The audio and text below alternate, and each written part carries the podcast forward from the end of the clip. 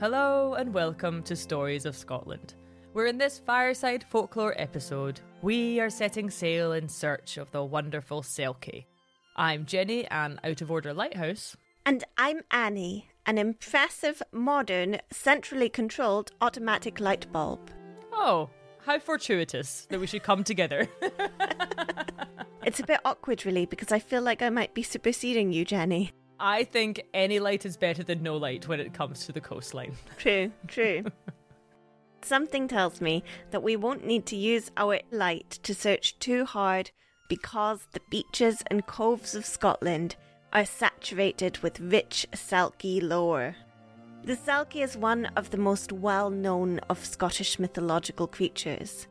For generations, tales were told of these shape shifting beings it's really one of the favourite stories to be told around the smouldering fire of the ceilidh house. Selkies are said to live in the sea as seals, but they are not confined to the water. For Selkies are able to remove their soft sealskin and walk upon the land in human form. The Selkie's skin is incredibly powerful, and if taken from the Selkie whilst they're on land, they cannot return to the ocean. I'm feeling really in a Selkie mood today because last night I was swimming in the Moray Firth and a curious wee seal came over to say hello. She was looking at me with her big dark eyes and I said, Oh, hello, lovely seal. But I felt we came to a real understanding. I saw her, she saw me. It was beautiful. How lovely. Many Selkie stories revolve around quite a strange power dynamic that happens when a human, usually a fisherman, steals a selkie skin. The lore goes that the selkie skin is what allows the selkie to transform from a human into a seal. So they strip off their selkie skin and they've got their human inside, but then they put on the skin like a cloak almost to become a seal. I always saw them wiggling into it like a sleeping bag, you know, that's zipped up, and you gotta like get your feet down to the bottom and get the hood over your head and pull the tie really tight around your face until there's just a little hole. However, your Selkie may choose to dress in their sealskin, the stories tell us that they cannot return to the sea without their sealskins. So, in the majority of stories, we have a fisherman stealing the skin and essentially trapping a Selkie to live on land with him. In a lot of these tales, they fall in love and start a family. And the Selkie just seems to forget that once upon a time she was a seal. However, inevitably, years later, one of her children will find her sealskin and return it to their mother who turns out she hasn't forgotten that she knows her true home and her true self. So she wiggles back into her sealskin, jumps into the sea, and leaves her family to be her wild self again. There are hundreds of tales like this scattered all around the shores of Scotland. But in this episode, we are each going to tell a lesser known traditional Selkie tale that doesn't follow this somewhat problematic story structure. But before we start, a quick word from this episode's sponsor. Annie, of all the lovely listeners listening right now, how many do you think like learning about the language, heritage, archaeology, literature, landscape, identity, folklore, and magic of Scotland's Highlands and Islands? Every single one. Well, do I have a course for all of you, lovely listeners? Because the University of the Highlands and Islands Culture and Heritage BA Honours course is an interdisciplinary degree that explores all of these topics and more. This degree is an incredible opportunity to gain a deep understanding of the rich heritage that has built this region. It's offered as an online course and internationally accredited. So, no matter where you are in the world, near or far, land or sea, this course is a path to understanding the beating heart of the Highlands. You can study full time or part time and as single or joint honours. Follow the link in the episode description to learn more. Wonderful, Jenny. Let's get going. I can't wait to hear your Selkie story. All right. Well, my story starts in a wee fishing village located on the shore of a sea loch on the Isle of Tiree, where a family of a mother, father, and daughter were all living in happy harmony. The daughter's name was Mary, and she was a wonderful girl. She was smart and kind and compassionate, and her parents were very proud of her. And while she loved her mother dearly, Mary and her father were particularly close. She'd help him with the fishing nets in the morning before going to school, and then they'd process his catch together in the evenings after school. But outside of the house, Mary was a very shy girl. She didn't have any friends or partake in any of the social side of the tight knit village at all. In fact, each day she'd come straight home from school, milk the cow, help out her mother whoever she needed, and then, with a book tucked under her arm, she would ask her father if she may borrow his boat. And every day her father said, Of course, of course, you don't need to ask, and mind you're home in time for tea. And so off Mary would go in the wee fishing boat. And every evening, rain or shine, she'd row about half a mile to a small, uninhabited island just across the waters of the sea loch. There she'd stay until it was supper time, where she'd then row back, kiss her mother and father on the cheek, have supper, and head to bed. Now, one day, Maggie, Mary's mother, was down at the wee post office in the village collecting some messages. And while her back was turned, she overheard some of the local women having a wee gossip. And while this isn't in the least bit unusual, as Maggie listened to their hushed voices, she was horrified to hear them talking about her own daughter, Mary. She couldn't believe what she was hearing. These wee old women were saying, Aye, she used to seem all nice, but now it's been many years like this, and I think she's just plain rude. I ken, as she never comes to our ceilidhs or events. She's never even been on a wee date with anyone, never even gone for so much as a walk along the shore with a laddie. At hearing this, Maggie's stomach dropped, and she hurried home to her husband. Willie, Willie, you won't believe what the gossips at the post office are saying about our Mary. And she told him what she'd heard and how she worried for their girl. However, the more Willie tried to calm her, the more and more Maggie got worked up. All she's ever doing is going out on that boat to the island. It's not normal for a girl of her age. What does she do out there all evening, every evening? It's not right. I, I, I think we should stop her. As Willie was trying to calm his wife, Mary came skipping in from school.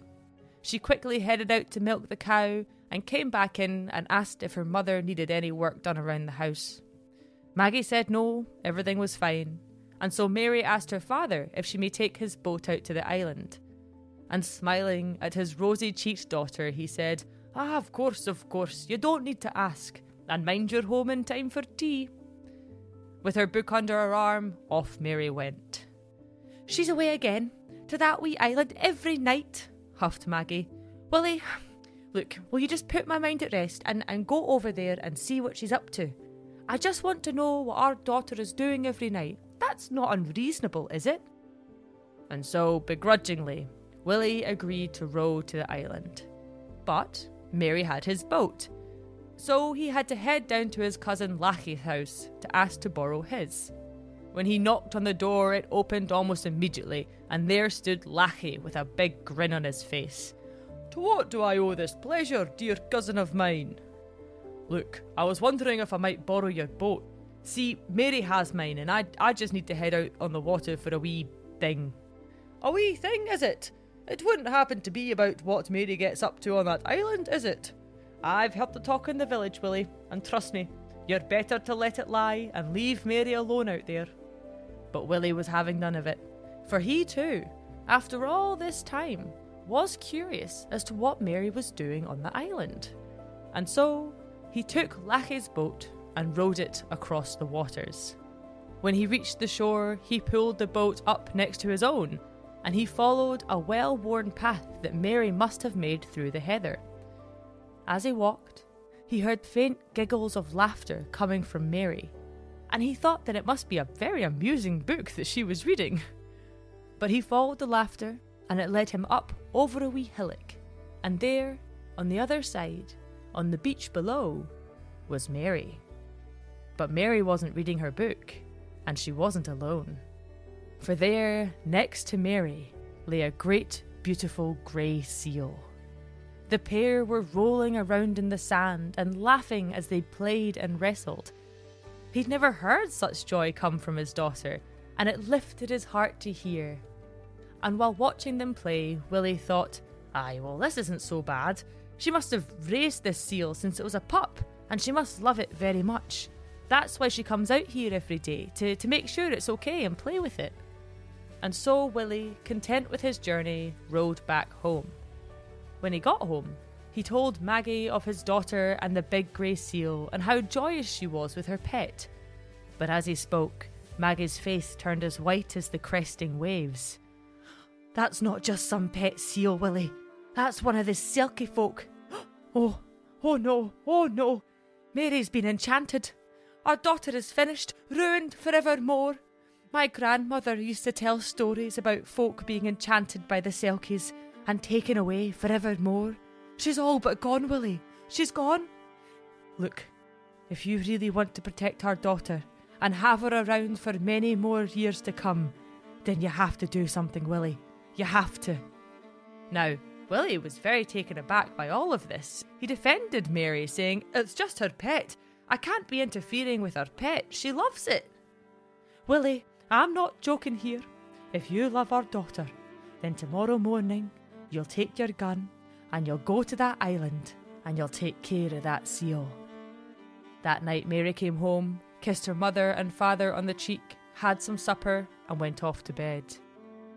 Willie lay awake all night, tossing and turning as if he were on a boat in the rough sea, wrestling with what to do. As the first rays of sunlight broke through the darkness, Willie got out of bed. He took his gun and he went out to his wee boat. He rowed across the still waters of the sea loch and pulled his boat into the small beach once more. He took the well worn path through the heather and then walked up and over the knoll. There, on the beach below, lay the very large grey seal. He watched it basking in the early morning sun, and a terrible feeling rose within him as he contemplated what he was about to do to this beautiful creature. But he thought of his Mary, of protecting her. He raised his gun, took aim, and fired. The seal let out a terrified yelp as the bullet pierced its lovely skin. But it did not die and instead was able to make its way back to the dark waters and disappear beneath the surface. As soon as he lowered his gun, Willie felt the strangest, most horrible feeling overcome him. It was as though he had just shot his own daughter. A deep, dark grief bubbled up inside him, and he almost collapsed for it. He was barely able to row back home, he was so distraught at what he'd done. And when he did finally make it home, he could only nod when Maggie asked him if he'd been successful. He sat all day, smoking his pipe, but unable to eat or speak, stewing in his awful feelings. When Mary came home from school, she milked the cow, asked if there were any chores needing done around the house, and when her mother said no, she turned to her father and asked if she may take his boat out to the island for the evening. And removing his pipe, he whispered. Aye, of course, of course. You, you don't need to ask, and mind you're home for tea. With this, Mary bounced out of the house and rowed over to the island. But Mary did not come home for tea. And as the sun was getting lower and lower in the sky, Maggie and Willie were getting more and more nervous. Eventually, Maggie sent Willie to go and check if the boat was docked, but it was not and so she sent him once more to get his cousin Lachie's boat to go to the island and see if Mary was on it. And so, Willie, feeling just plain awful through and through, took his cousin's boat and rowed to the island. And there, on the wee beach, was his own boat. And he pulled up next to it, and he followed the path over the knoll, and he looked down on the beach below. But Mary was not there. All that was there was the bloodstains left from his terrible deed that morning. Willie called out and he called out and he searched the whole island three times through, but Mary was not there. Finally, overcome by the awful feeling of remorse, he sat and wept on the beach. And after a time, he looked up, out towards the sea. And through his tears, he saw two majestic grey seals bobbing not twenty feet from him, looking straight at him. Their big, beautiful eyes seemed to see right into his torn heart. When he finally returned home, Maggie asked, Well, did you see Mary? I did not see Mary. Mary is gone, and will never see her again. But even in knowing this, the pair waited their entire lives, but they never saw Mary again. Wow, Jenny, that's a bit of a tearjerker, isn't it? It is. It's a really unusual Selkie story, and I think I only found one version of it, um, which is quite cool as well. I'm sure there's others out there, but it's definitely one of the lesser known ones. It's called Mary and the Seal, and I think I like it so much because it does sort of flip the whole idea of the fisherman stealing the Selkie's skin and keeping her captive, essentially. Instead, we have a human lady who's, we think, willingly fallen in love with a Selkie man but he just lives in the sea and she goes to live with him. Somewhat forced by her own father, but I don't know, it's just a different dynamic than what we're used to. I mean, it's a tragic tale, but maybe Mary and her big, beautiful seal love are better off being together in the sea. Sometimes I wonder if I would be happier as a seal. I think so. Depends on the sound quality of the recording for the podcast you can get down there. so, before I tell a little story, let's hear from our sponsor for this episode. Annie, of all the lovely listeners listening right now, how many do you think like learning about the language, heritage, archaeology, literature, landscape, identity, folklore, and magic of Scotland's Highlands and Islands?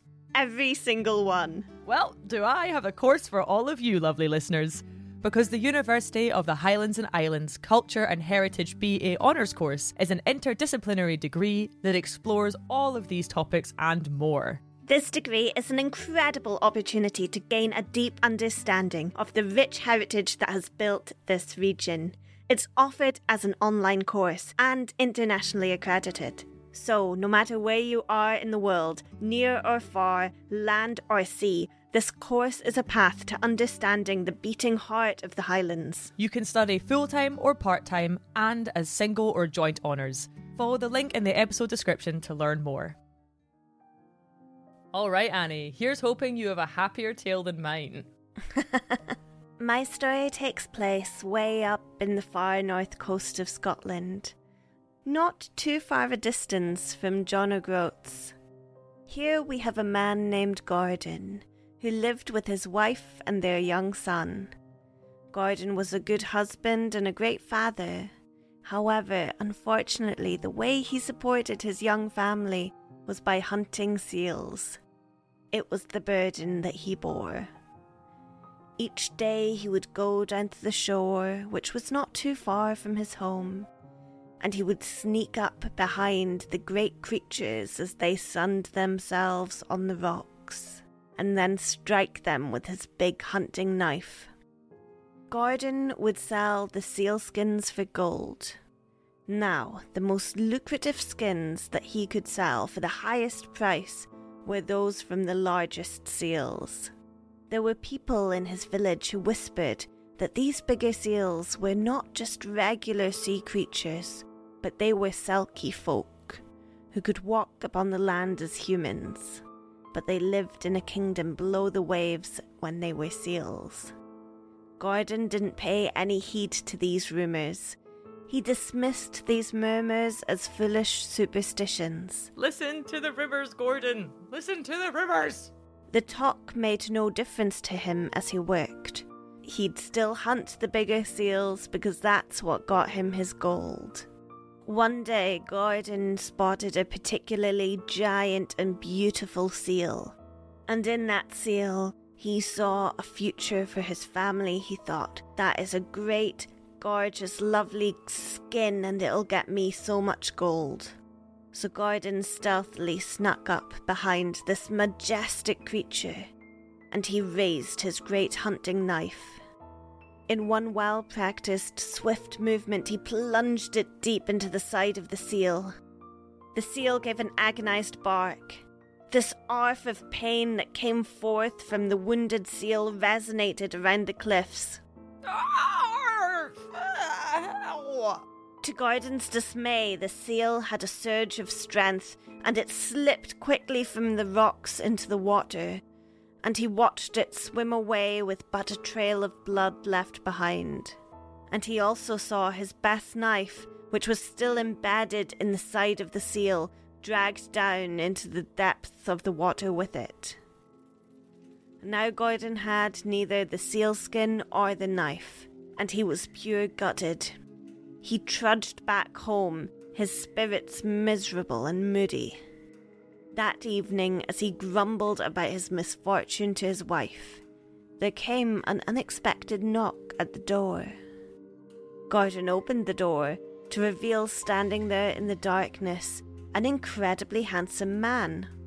Good sir, you are the finest seal hunter in all the realm. My master, a man of considerable wealth and status, finds himself in great and dire need of many sealskins. I should very much like to purchase any and all of your stock from you immediately.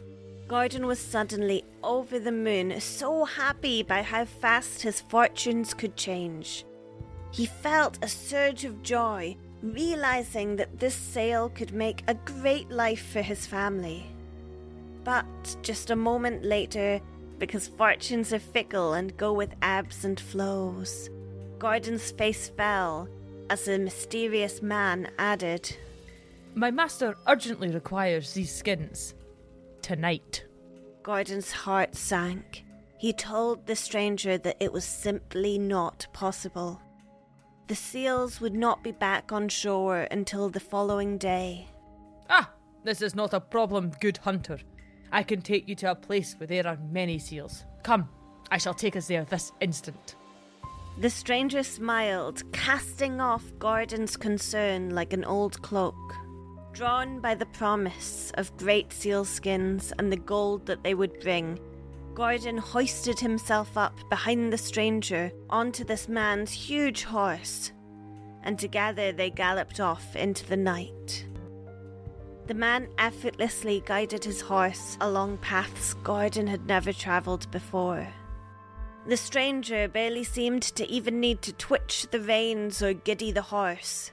They just rode into the night as if they were summoned by the moon herself, with both the horse and the stranger seeming to know some forbidden secret that Gordon was not in on. The longer they rode, the more nervous this made Gordon feel. He wondered just where was this man taking him. Gordon felt his heartbeat begin to thud, speeding up with the rhythmic gallop of the horse. Eventually, they reached a path that ran along the top of a steep cliff. Gordon could hear the sea roaring on one side. Here, upon this cliff, Gordon's nervousness turned to a terror because the man was riding like the wind along this steep precipice. Gordon shouted and yelled for the stranger to slow down to let him off the horse, but they were in such a fast speed and the man just ignored him. Gordon felt pure fear the moment he realized they were charging directly for the edge of the cliff. He cried out, but his pleas were lost to the sea and the wind. It was too late. With a surge of power, the horse jumped off the edge of the cliff. Down and down and down they fell, plummeting through the darkness towards the crashing waves below. Gordon braced himself for sure death, but as he plunged into the freezing waters, he found that he was quite all right. In fact, he was better than all right. He felt quite comfortable in the sea despite the crashing waves and the storm. His heart had now resynced to the power of the waves, the ebb and the flow. His body was large and buoyant and strong in the sea. And then something tugged his arm, and he looked to see what it was, and realized that it was not his arm that was being tugged, but rather his flipper. He examined his new body with great alarm and realized he had been transformed into a seal. What was this dark magic? Gordon looked to the creature tugging his flipper to see it was another seal that somehow he immediately recognized to be the mysterious stranger. The seal gestured, welcoming him to follow. And so, at a complete loss, Gordon did just this and they swam together below the cliff faces until his new strange seal friend slipped through a huge crack in the rocks. As Gordon followed, he was astonished to see the inside of a cave was a gigantic hall. The walls were formed of glittering mother of pearl, and the floor was polished marbles. Within the hall, many seals were swimming and resting and none of them so much as looked at Gordon. There was a strange ambience, a strange feeling of this place. Because it was so beautiful a cavern, and yet all of the seals were mournful and sad. They moved very gently and slowly, talking quietly to each other in hushed voices. Some lay on the floor, wiping large, salty tears from their eyes. Gordon's new seal guide led him to the door of his chamber and left him waiting outside. When the guide reappeared, he held up a great big hunting knife and showed it to Gordon. Have you ever seen this before? Gordon's heart stopped. He gulped. Of course, he recognized this knife. It was his own. It was the one he had lost that morning Oh, cursed seagulls! These seals were going to exact their watery revenge on him for his evil deeds against their kind. Well, Gordon thought, so be it. I've committed too many horrors upon these seals. So he accepted his fate, and though he trembled, he nodded his head and told the seal, That is my knife. Fear not, seal hunter for we do not wish to cause you harm. We have brought you here to help us. The seal that you struck and almost killed this morning is my father, and our king. He is gravely wounded, and you are the only one who can heal him. Gordon knew not how he could help, but he agreed and promised he would do all in his power to heal the seal that he had injured and he begged the Sea Prince to explain what was needed of him. The Seal Prince led Gordon to the chamber, and there, on a bed of emerald seaweed, lay the great seal Gordon had attacked that morning. In the side of the Seal King was a deep and angry raw wound. Gordon saw in this wound the consequences of his violence, and he felt a deep shame in himself. Upon laying his eyes on the gash, Gordon panicked. He had no healing power. He would not be able to save this creature from the wound he had so cruelly inflicted.